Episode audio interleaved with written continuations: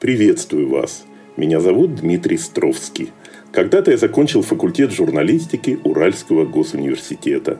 Много лет проработал в газете и профессором все того же журфака. Последние шесть с лишним лет живу в Израиле. Со временем мне стало скучно заниматься только научными исследованиями, и я стал писать эссе и рассказы. Все они так или иначе связаны с развитием как российской, так и мировой культуры, и их героями стали люди весьма известные. Я хочу предложить вашему вниманию цикл таких рассказов под общим названием «Каминные истории». Почему появилось именно такое заглавие? Мне кажется, восприятие этих историй требует осознанного интереса к прошлому – для меня прошлое – это не набор исторических фактов, но в первую очередь внимание к судьбам тех, кто создавал его. Тема любви является одной из самых важных в жизни людей, о которых пойдет речь в этих рассказах. Судьбы моих героев были зачастую очень сложными и противоречивыми. Мне кажется, лучше всего представлять их чувства не спеша, мысленно видя себя сидящими у старого камина, который как нельзя лучше подходит для воссоздания духа прошлого. Итак, каминные истории. Мы начинаем. История вторая. Чехов. Последняя любовь. В 1898 году на сцене Московского художественного театра состоялась премьера чеховской «Чайки». Успех был оглушительным. Константин Станиславский, ставивший спектакль, позже писал Чехову «С первого акта пьеса так захватила зрителя, что потом последовал ряд триумфов. Мы просто сумасшедшие от счастья, все тебя крепко целуем». Чехов не был на премьере. Он сознательно уехал подальше от любимой им еще с юности Москвы в провинциальную, но не менее близкую ему Ялту. Несмотря на свою уже достаточную известность, Чехов не любил, когда на него в зрительном зале устремлялись сотни глаз. После очередной театральной премьеры на сцене МХАТа ему приходилось выходить на сцену и непременно кланяться. И он чувствовал себя в эти минуты потерянным, словно выполнявшим какую-то горькую, бессмысленную для себя повинность. И настроение его от этого делалось совсем никчемным. Ему притили самолюбование и овации, сопровождаемые неистовыми возгласами «Браво!». Чехов тихо терзался от всего этого – предпочитая оставаться подальше от света Юпитеров. И когда ему по счастливой случайности удавалось ускользнуть от неуемного внимания театральной публики, был по-настоящему счастлив, обретая ту внутреннюю свободу и уверенность, которой всегда стремился в глубине души. По этой причине он уехал из Москвы в этот раз. Ялта постоянно манила его.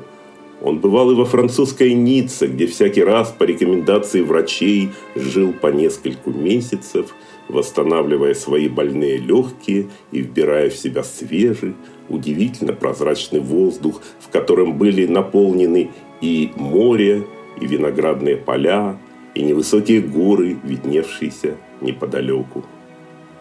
И все-таки Ялта увлекала Чехова куда больше – наверное, своей природной камерностью, которая неустанно требовала метущаяся чеховская душа. Он всегда старался бывать здесь поздней осенью, когда на Ялтинскую набережную начинали ложиться первые капли осеннего дождя, и где уже почти не было случайного народа. И тогда Чехов ощущал себя уютно и хорошо – он неторопливо бродил в одиночку по берегу моря и слушал неуемные визги чаек, пролетавших совсем рядом, в надежде чем-нибудь поживиться. В день его нынешнего отъезда из Москвы тоже шел мелкий дождь. Было мрачно и слякотно. Но это совсем не волновало Чехова. Он уезжал с душевным спокойствием, которое всегда рождалось в нем тогда, когда он чувствовал, что до конца выполнил свой литературный долг и наступало время поиска новых тем и героев. Это ощущение, незримо рождавшееся в его душе, было таким желанным и всеохватным, что буквально подчиняло себе. Ему всегда становилось даже чуть боязно, справится ли он с этим чувством. И все равно это было ни с чем не сравнимое ощущение, которое оказывалось для него куда важнее формального успеха, сопровождавшего его в последние годы. Единственное, о чем жалел Чехов, находясь сейчас в железнодорожном купе по пути в Крым, это невозможность увидеть в ближайшее время Ольгу Книппер, актрису все того же МХАТа, в последние месяцы она стала все больше занимать его воображение под стук вагонных колес. Он тотчас вспомнил и момент знакомства с Книппер. Станиславский, начавший ставить в этом театре уже упомянутую «Чайку», сразу определил Книппер на роль метущейся и чувственной Аркадийной. Но Чехов об этом не знал. И за день до распределения ролей в пьесе полюбопытствовал у Станиславского, кто же сыграет Аркадину. А вы сами будто не догадываетесь, с удивлением посмотрел на него Станиславский. «Не догадываюсь», – тотчас ответил Чехов. «Да и не досуг мне к актрисам присматриваться. Не моя это, сударь, задача». «Ха, уж сказали так сказали», – Станиславский чуть подался вперед, вслушиваясь в чеховские слова, отчего пенсне его блеснуло серебром. Лучше Книпер на эту роль и не сыскать никого. Книпер. Задумчиво и чуть нараспев протянул Чехов. А кто это? Я и не знаком с ней. Да как же не знаком, Антон Палыч? Подивился Станиславский. Я вам на медне ее представил. Неужто не припоминаете? И Чехов к удивлению для себя, тотчас же вспомнил 30-летнюю актрису, с которой и впрямь познакомил его некоторое время назад Станиславский.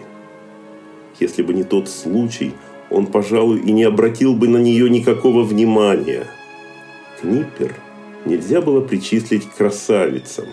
Ее округлое от рождения лицо было, пожалуй, обыденным – но Станиславский в разговорах с Чеховым неизменно нахваливал Ольгу Леонардовну Книпер, как это часто бывает с режиссерами, испытывающими расположение к еще не старым актрисам.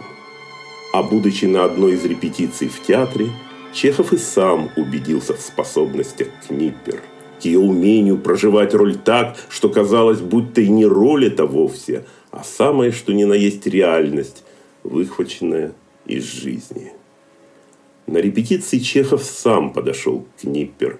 Ему было интересно, как она видит одну из мизансцен со своей Аркадиной. И Книппер даже поболталась с ним. Чехов обратил внимание, что она совсем не комплексует в их разговоре, даже наоборот, не гнушалась расспрашивать о том, о сем, интересовалась литературными планами.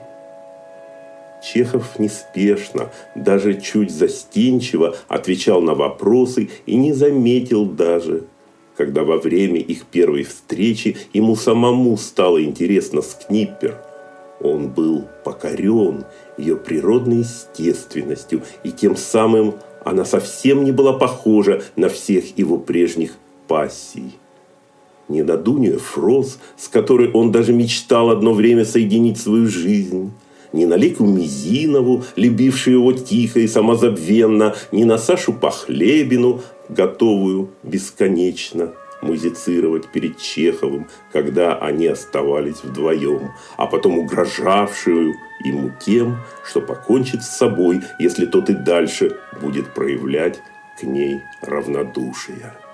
Нет, Книпер была другой, куда менее манерной и жеманной, чем многие из тех женщин, с которыми Чехова сводила жизнь. При этом Ольга не была поверхностной в суждениях. Оставалась чувственной, но чувственной естественно, без какого-то специального старания произвести впечатление, не стремясь понравиться. Чехов оценил это сразу и внутренне увлекся естеством Книппер. Пока шли репетиции «Чайки», Чехов пересмотрел несколько раз другую постановку с участием Книппер, совсем недавно, благодаря тому же Станиславскому, прописавшуюся на МХАТовской сцене. Это был царь Федор Иоаннович, где та играла роль царицы Ирины. Чехов отметил для себя удивившую его сценическую пластику Книппер.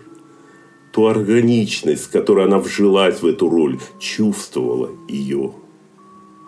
Чехов недоумевал, почему московские газеты сполна не оценили этот спектакль. Рецензии на него были бледными, будто речь в них шла не о МХАТе, а о какой-то второсортной театральной труппе. Имя же Книпер в этих публикациях почти не упоминалось, по поводу чего Чехов и вовсе ощущал неловкость.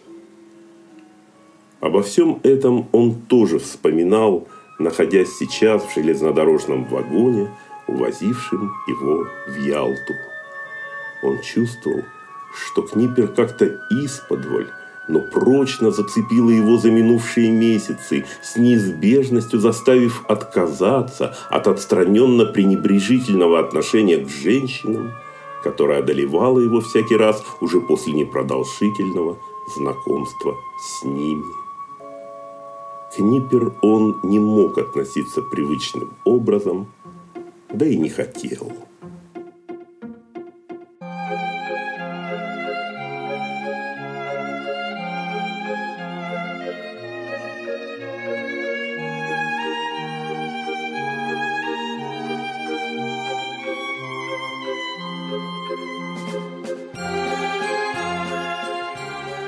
Сейчас, сидя в вагоне поезда, Чехов вдруг явственно почувствовал, как не хочется ему в этот раз ехать в Ялту. С каким удовольствием он променял бы этот городок у моря и благополучное купе с его атласными занавесками на окне на непритязательную, грубо сколоченную кухонную табуретку, на которой как-то сидел при первом посещении квартиры Ольги Леонардовны. В тот день она сама пригласила Чехова в гости. Ее мать, Анна Ивановна, профессор Московской консерватории по классу пения, с которой та делила квартиру, куда-то уехала. Книпер сидела с Чеховым за большим круглым столом, стоявшим в гостиной и покрытым дорогой скатертью.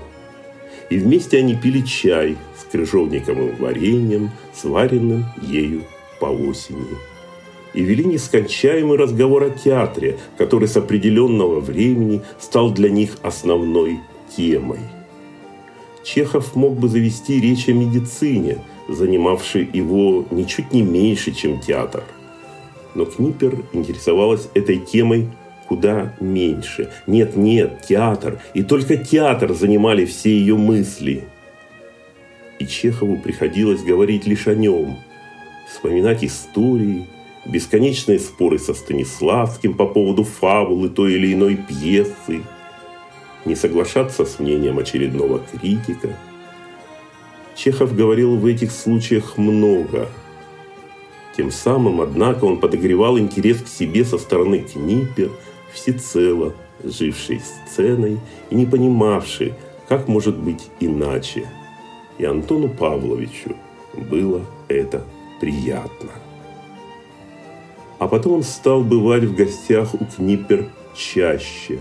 И уже в присутствии ее матери, смотревшей на него отстраненно, если не сказать настороженно.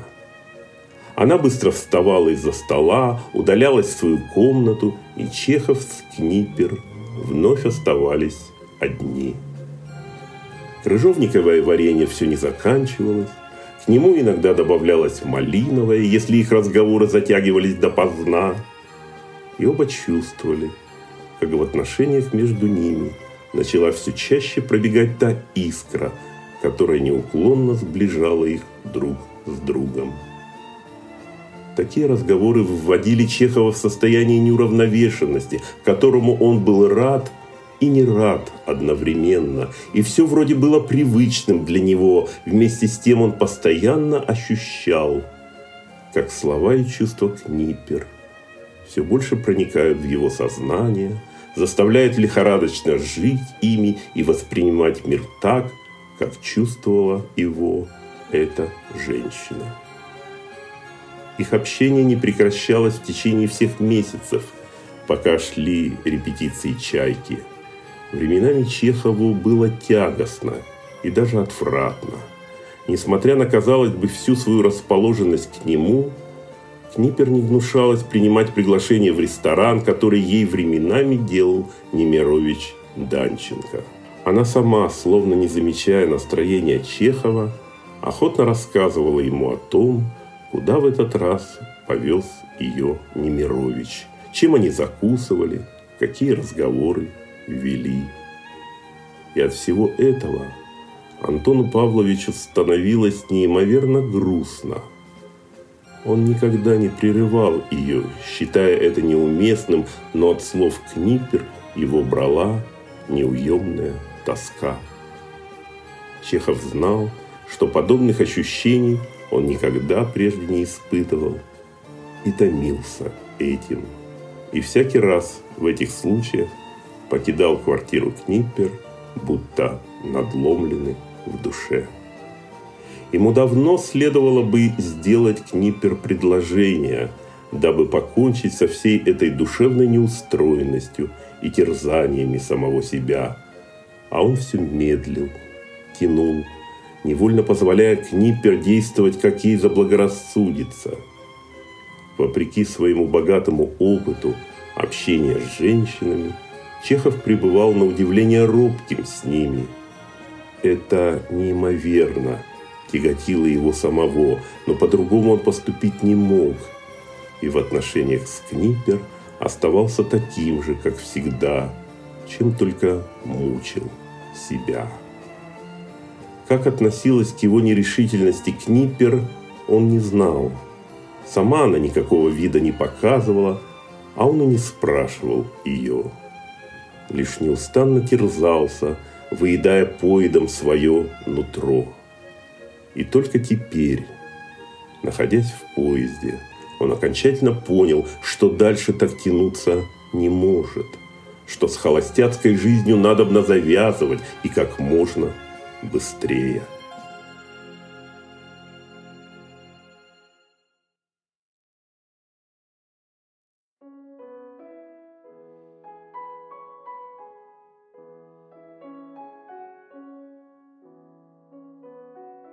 Прибыв в Ялту, Чехов написал Ольге первое письмо. Потом, не дожидаясь ее ответа, второе и третье. Он теперь отправлял ей письма из Ялты каждый день, невольно гадая, ответит она ему или нет. Служащий почты, куда он заходил специально для этого, всякий раз, глядя на имя и адрес получателя, прямотушно улыбался – словно представляя, что творилось в душе Чехова. Следом наклеивал на конверты марки и ставил печать. А потом, всякий раз кивнув с почтением головой, просил Чехова уплатить за отправку. Через две недели он получил первое письмо от Книппер. А потом ее письма стали приходить к нему регулярно. Она сообщала ему о делах в родной ей и Чехову театре, спрашивала его о здоровье, советовала больше бывать на свежем воздухе. В ее рассуждениях не было ничего романтического. Так, полусухие отчеты, однако Чехов всякий раз с нетерпением ждал их. И когда приходило очередное письмо, разворачивал и жадно читал его уже на почте. А потом, возвратившись домой, Чехов аккуратно складывал на своем столе очередное письмо. Он отвечал на каждое из них, даже если они были очень короткие. однако предпочитал рассказывать не об осенней Ялте и не о дождливой погоде, подчиняющей ее себе, а о своих чувствах Книппер. Эти чувства он предпочитал излагать не напрямую, а эзоповым языком, как бы невольно отстраняясь от Ольги Леонардовны. Его не заботило, примет ли она эти слова на свой счет или припишет их исключительно к литературным образам, которые он рисовал. Вместе с тем он писал всякий раз быстро, даже жадно, стремясь вылить на бумагу все то, что занимало его уязвленное самолюбие, которое оказывалось неспособным по-настоящему приблизить к себе Книппер. По возвращении почти под зиму в Москву Чехов сделал Ольге Книппер предложение. Он не знал, примет ли она его, но Книппер согласилась стать его женой. Через некоторое время они обвенчались. Чехову казалось, что мир вдруг стал необычайно солнечным, теплым. Он радовался сейчас каждому прожитому дню. К нему словно возвратились неуемная молодость, в которой парила душа, а чувства были яркими и пронизывающими все его нутро. Впрочем, семейная жизнь мало изменила быт каждого. Как и прежде, Книпер пропадала в театре, что-то репетировала, играла в спектаклях, после которых неизменным образом уезжала вместе со своей труппой в один из ресторанов, оставаясь там подолгу, а утром в дрожках возвращалась домой. Чехов поначалу пытался ее увещевать, дескать, не должно так вести себя замужней даме – но через некоторое время понял бессмысленность своих попыток что-то изменить. Они так и жили, каждый сам по себе. Чехов сносил поведение Книпер молча, безо всяких сцен ревности и в конце концов сам привык к такому образу жизни, по-прежнему мало отличавшегося от его прежнего холостяцкого. Когда он вновь уезжал в Ялту – то также продолжал писать Книппер оттуда письма. И та привычно отвечала на них. И казалось, что между Чеховым и Книппер все хорошо, и ничего не омрачает их совместную жизнь. А все в действительности было зыбко и неопределенно.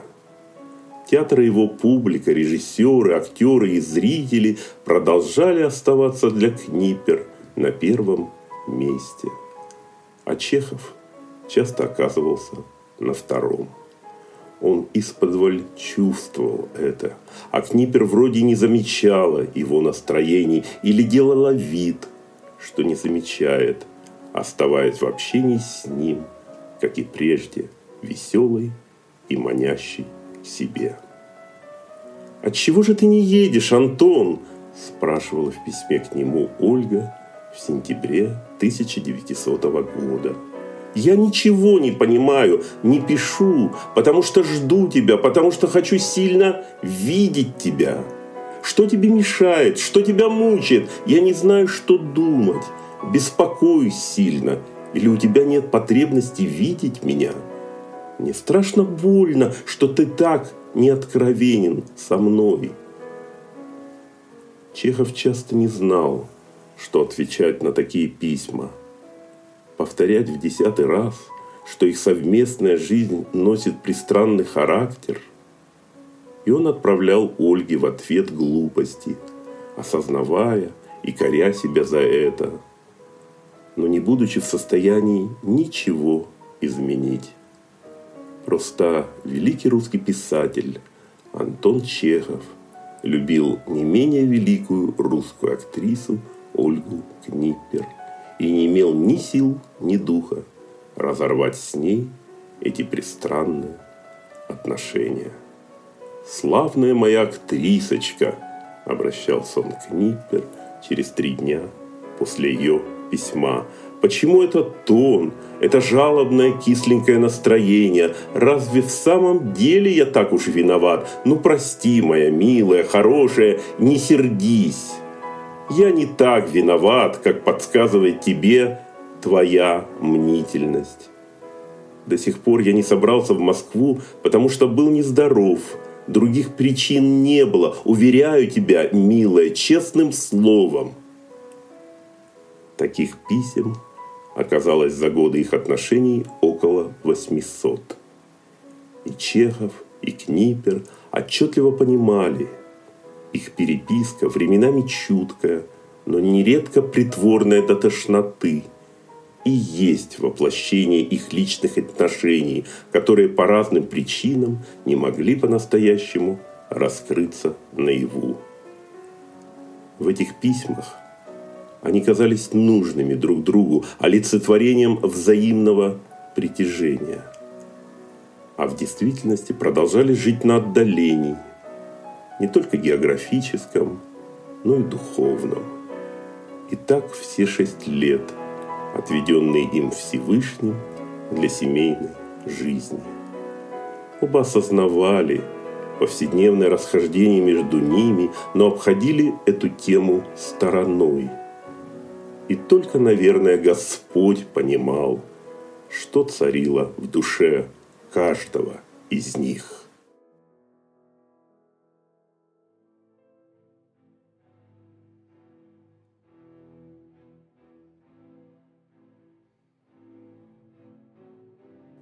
Впрочем, в отпусках они все же бывали в последнее время вдвоем –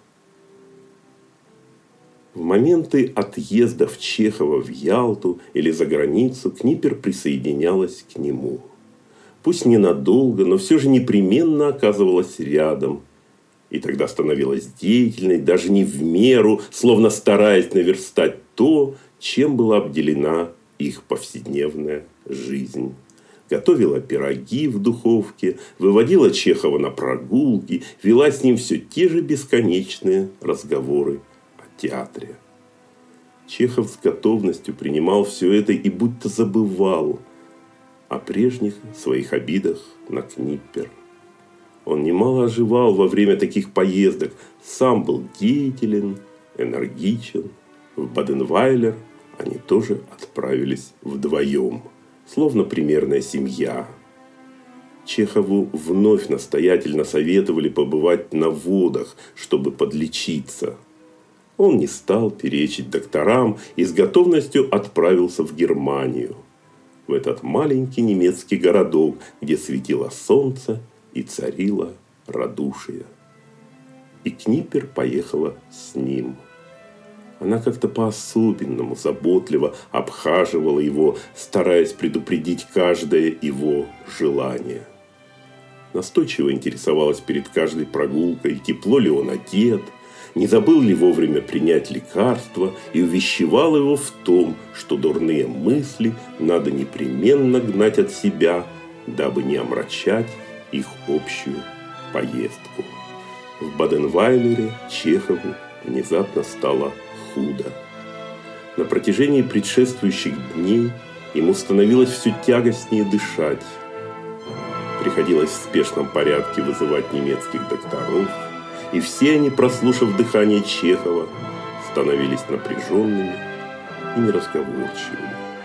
Выписывали очередной рецепт и спешно удалялись. А Чехов и сам что-то чувствовал при визите очередного доктора, спрашивая чуть отстраненно «Это конец, хер доктор?» «Что вы, что вы?» – отвечали ему доктора. А более ничего и не говорили. В их голосах Чехов, однако, не слышал уверенности и надежд на свое выздоровление.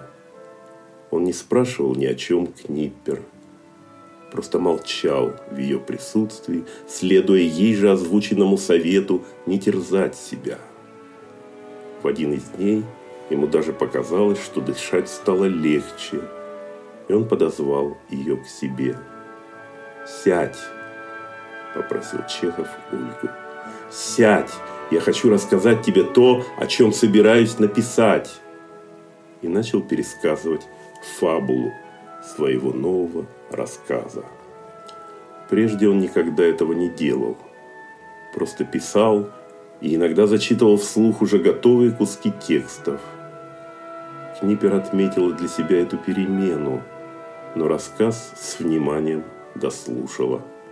Он совсем не вдохновил ее, даже наоборот – в ее сознании закралось ощущение чего-то непонятного, будто пером Чехова водила какая-то другая рука, не его. Это ощущение было странным и давящим. «Ты бы отдохнул, Антон», – лишь заметила она. Чехов посмотрел на нее внимательно и вдруг сказал, «А знаешь, мы же никогда не говорили с тобой о главном».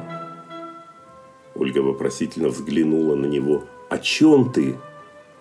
Но более Чехов не сказал ничего и просто молча повернулся лицом к стене. Под вечер ему стало худо. Началось то самое изматывающее состояние, которое преследовало Чехова все последние годы, когда становилось неимоверно трудно дышать, и после очередного заглушающего дыхания кашля во рту из горла выходила кровь. Но сегодня ее было неимоверно много. Она стремительно выплескивалась наружу, и после каждого такого приступа кашля Чехов все более терял силы. У него внезапно участилось сердцебиение, бешено застучал пульс – Вновь послали за врачом. Тот приехал быстро, поставил инъекцию, одну, вторую. На какое-то время Чехову как будто бы стало полегче.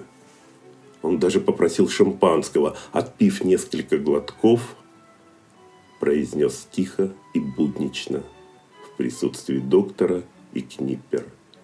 «Их старбе. Я умираю» и вновь повернулся лицом к стенке, затих, словно без, говоря безмолвно окружающим. «Я не хочу более вас тревожить». Через минуту дыхание Чехова замедлилось, пошло хаотично резкими толчками, а потом и вовсе остановилось. Все было кончено.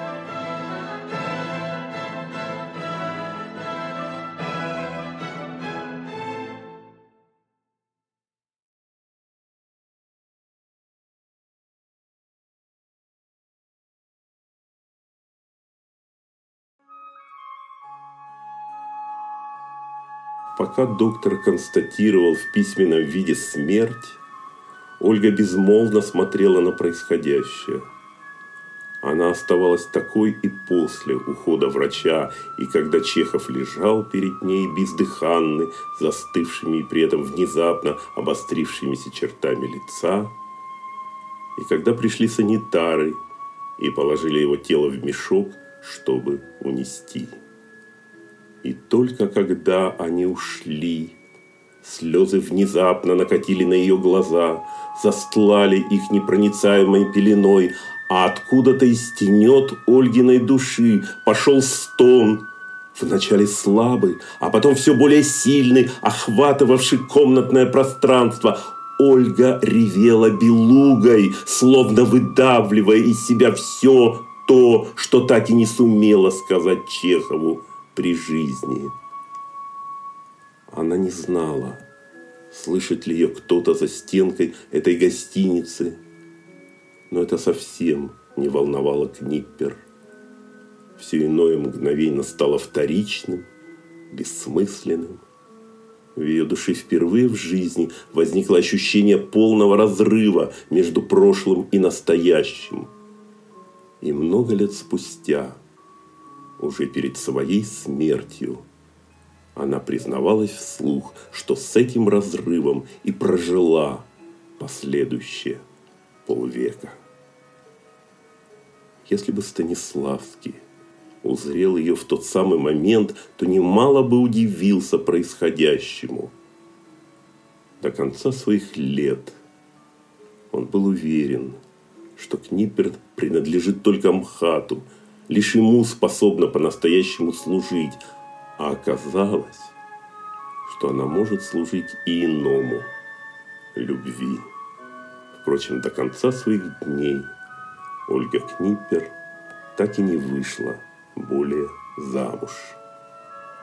Однажды она обмолвилась в разговоре с тем же Станиславским, что продолжает писать письма Чехову. Но эти письма никто не видел. И были они или нет, так и осталось тайной.